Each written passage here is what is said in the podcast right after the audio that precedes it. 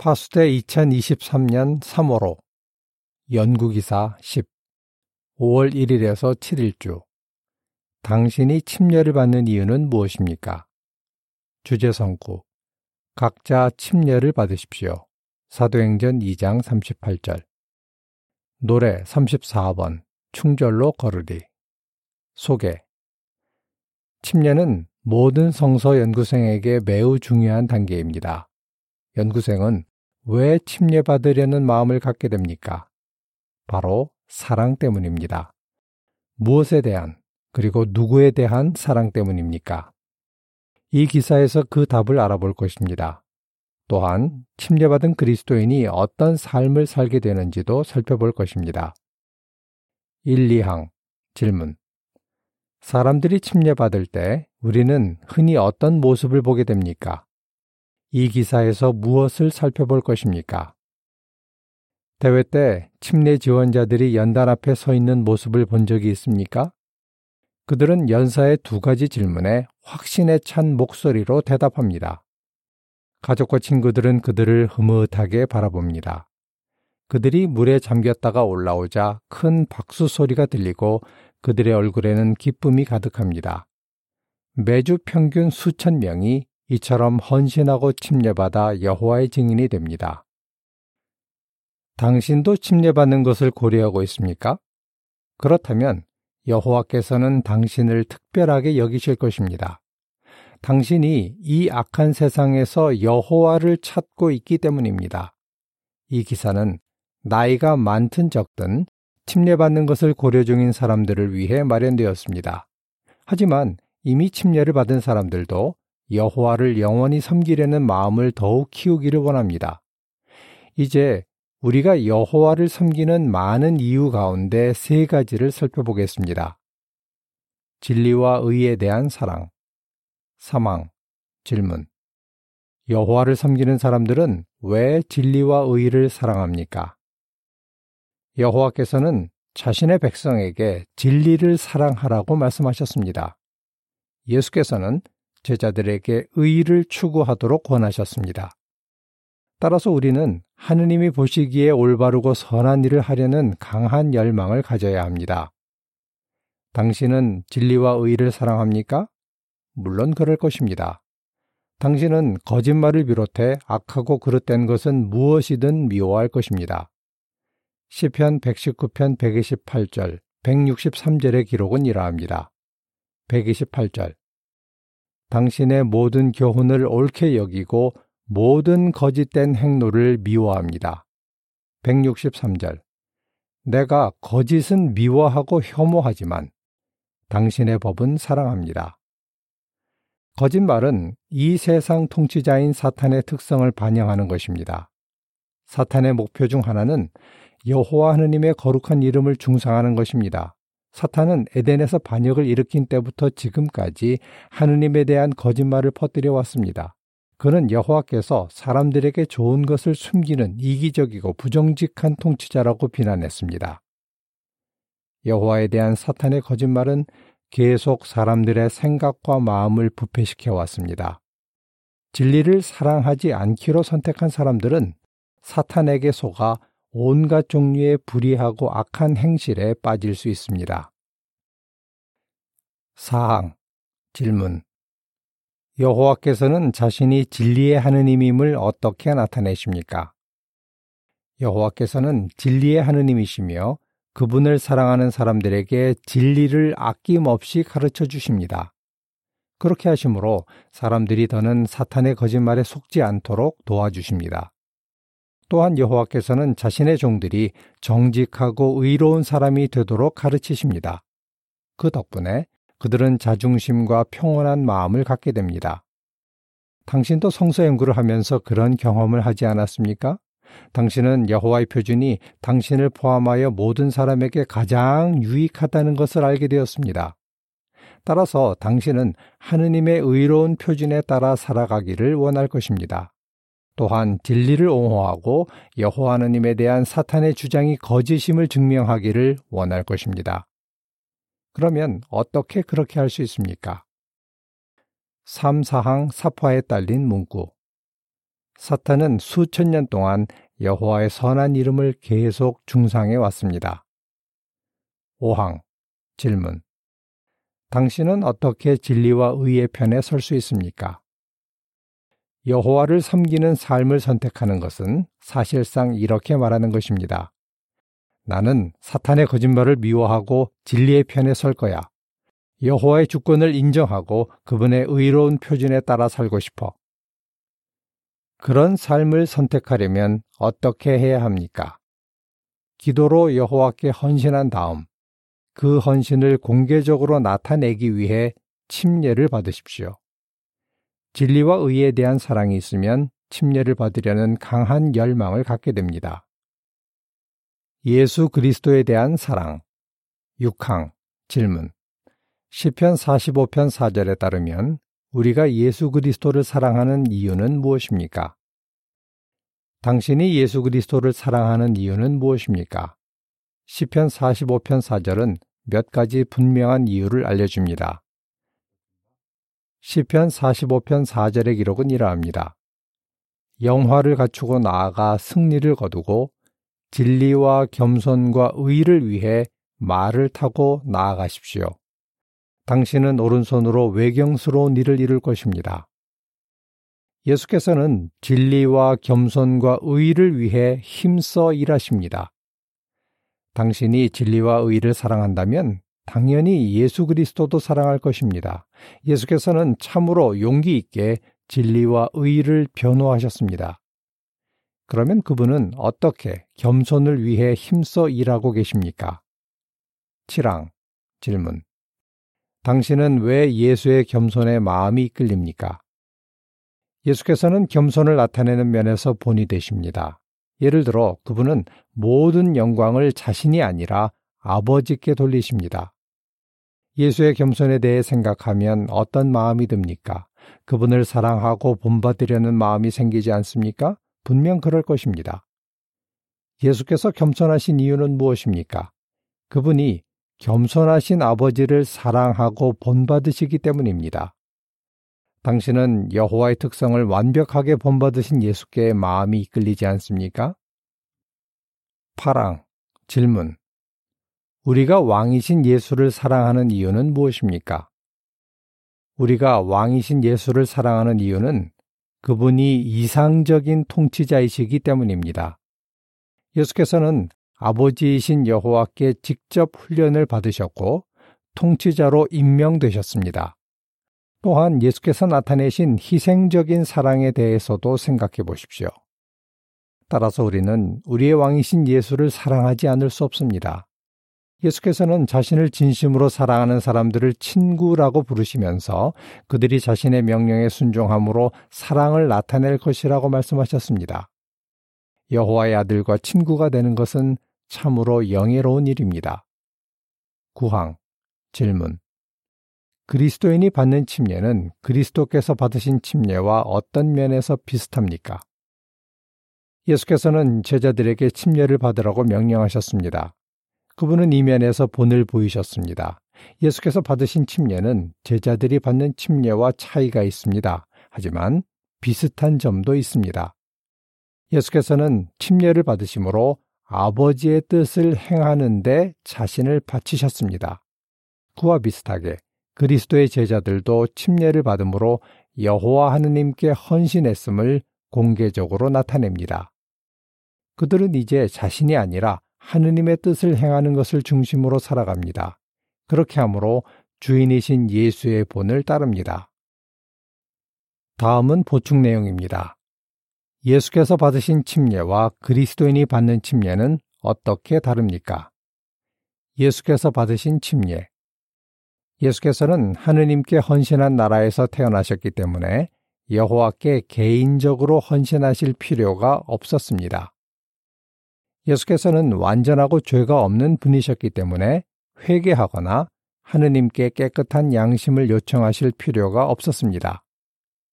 그리스도인이 받는 침례. 오늘날에는 고대 이스라엘처럼 여호와께 헌신한 민족이나 나라가 없습니다. 오늘날 예수의 제자들은 침례 받기 전에 여호와께 개인적으로 헌신합니다. 불완전한 사람들은 침례를 받기 위해 이전에 지은 죄를 회개하고 하느님께 깨끗한 양심을 요청합니다. 본 기사가 계속됩니다. 10항 질문 예수를 사랑하면 왜 침례를 받으려는 마음을 갖게 됩니까? 당신은 예수가 여호와의 독생자이고 하느님께서 임명하신 왕이라는 점을 인정합니다. 또한 예수께서 겸손하시며 아버지를 완벽하게 본받는 분임을 알고 있습니다. 그분이 굶주린 사람들을 먹이시고 낙심한 사람들을 위로하시고 병든 사람들을 고쳐주셨다는 것도 배웠습니다. 당신은 예수께서 오늘날 회중을 어떻게 인도하시는지 보았습니다. 또한 그분이 하느님의 왕국의 왕으로서 앞으로 훨씬 더 많은 일을 하실 것임을 알게 되었습니다. 그러면 어떻게 예수에 대한 사랑을 나타낼 수 있습니까? 그분의 본을 따라야 합니다. 그렇게 하려면 먼저 여호와께 헌신하고 침례를 받아야 합니다. 여호와 하느님에 대한 사랑 11항 질문 당신은 침례를 받는 가장 중요한 이유가 무엇이라고 생각하며 왜 그렇게 생각합니까? 침례를 받는 가장 중요한 이유는 무엇입니까? 예수께서는 하느님께서 주신 가장 큰 계명이 무엇인지 이렇게 알려주셨습니다. 내 마음을 다하고 영혼을 다하고 정신을 다하고 힘을 다해 너의 하느님 여호와를 사랑해야 한다. 마가복음 12장 30절. 당신도 하느님을 그처럼 사랑합니까? 12항 질문. 당신이 여호와를 사랑하는 이유는 무엇입니까? 우리가 여호와를 사랑하는 이유는 정말 많습니다. 예를 들어 당신은 그분이 생명의 근원이시고 모든 좋은 선물과 모든 완전한 선물을 주시는 분임을 알게 되었습니다. 시편 36편 9절, 야고보서 1장 17절. 우리가 누리는 좋은 것들은 모두 관대하고 사랑 많으신 하느님께서 주신 것입니다. 13항 질문 대속이 놀라운 선물인 이유는 무엇입니까? 대속은 여호와께서 우리에게 주신 놀라운 선물입니다. 왜 그렇게 말할 수 있습니까? 여호와와 예수께서 얼마나 친밀한 관계를 누리셨는지 생각해 보십시오. 예수께서는 아버지께서 나를 사랑하시고 내가 아버지를 사랑합니다. 라고 말씀하셨습니다. 요한복음 10장 17절, 14장 31절.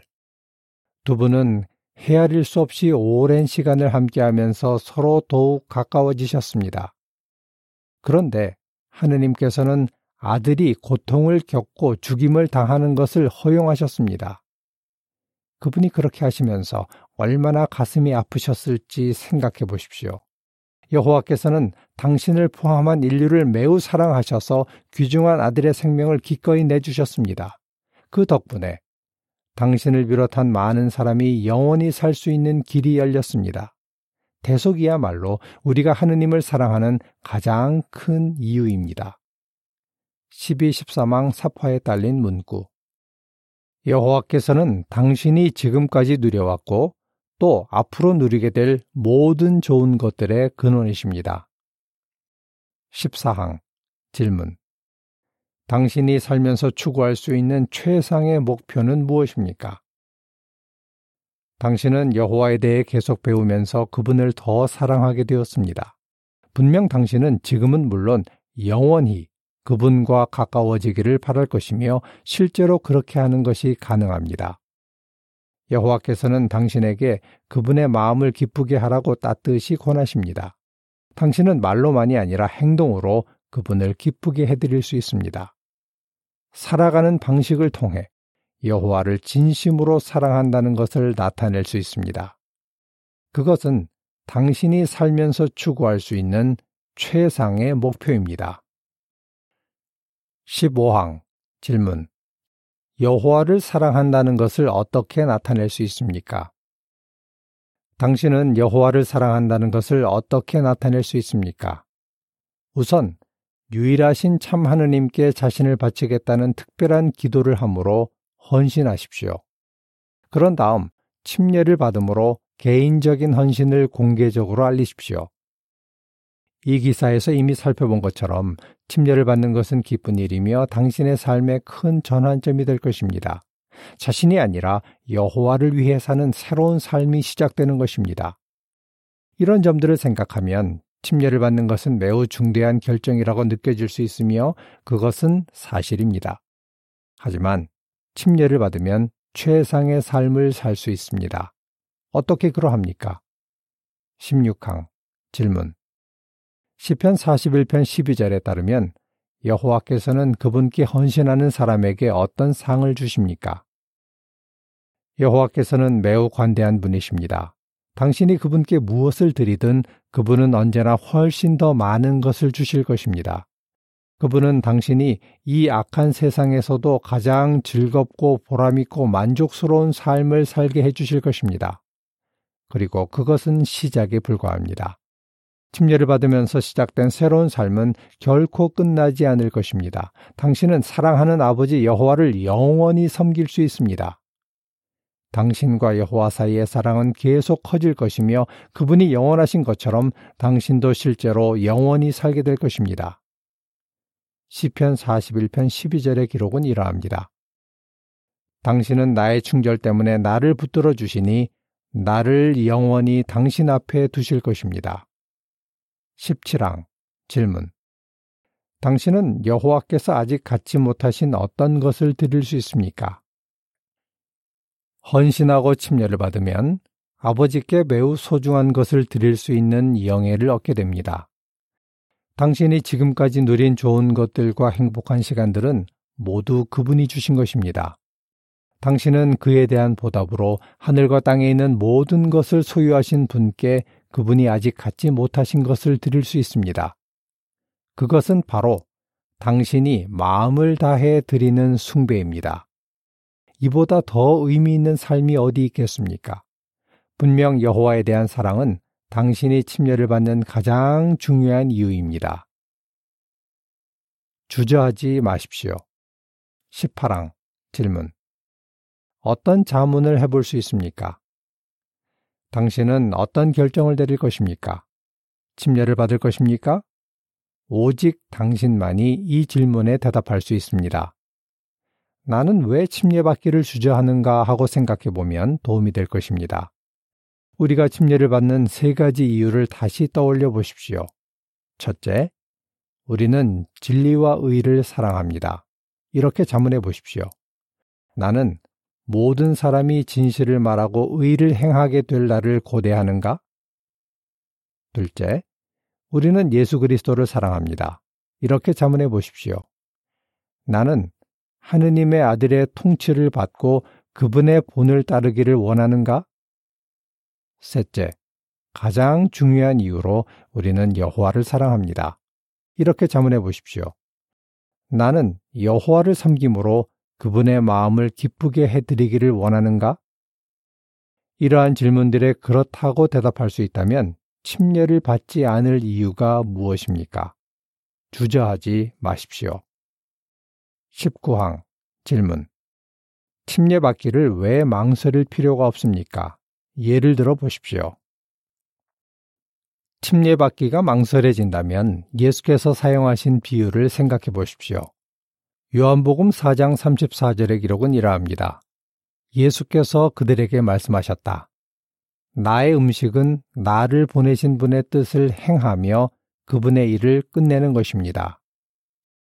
예수께서는 아버지의 뜻을 행하는 것을 음식에 비유하셨습니다. 이유가 무엇입니까? 음식을 먹는 것은 우리에게 유익합니다. 예수께서는 여호와의 뜻을 행하는 것이 우리에게 언제나 유익하다는 것을 아셨습니다. 여호와께서는 우리에게 해가 되는 그 어떤 일도 하라고 하지 않으십니다. 그러면 여호와께서는 당신이 침례받기를 원하십니까? 그렇습니다. 따라서 여호와의 뜻에 따라 침례를 받는다면 분명 당신에게 유익할 것입니다. 맛있고 몸에 좋은 음식을 망설이지 않고 먹는 것처럼 침례를 받는 것도 망설일 필요가 없습니다. 20항 질문 이어지는 기사에서 무엇을 살펴볼 것입니까? 일부 사람들이 침례받기를 주저하는 이유는 무엇입니까? 그들은 자신이 아직 준비가 되지 않았다고 말할지 모릅니다. 사실 여호와께 헌신하고 침례받기로 결정하는 것은 당신이 살면서 내릴 수 있는 가장 중요한 결정입니다. 따라서 시간을 들여 신중히 생각하고 부지런히 노력해서 자격을 갖추어야 합니다. 하지만 침례를 받고 싶은 진실한 열망이 있다면 자격을 갖추기 위해 지금 어떻게 할 수 있습니까? 이어지는 기사에서 그 답을 알아볼 것입니다. 침례를 받으려는 마음을 갖는데 다음의 세 가지 사랑이 어떻게 도움이 됩니까? 진리와 의에 대한 사랑, 예수 그리스도에 대한 사랑, 여호와 하느님에 대한 사랑. 노래 28번 여호와의 벗이 되리 기사를 마칩니다.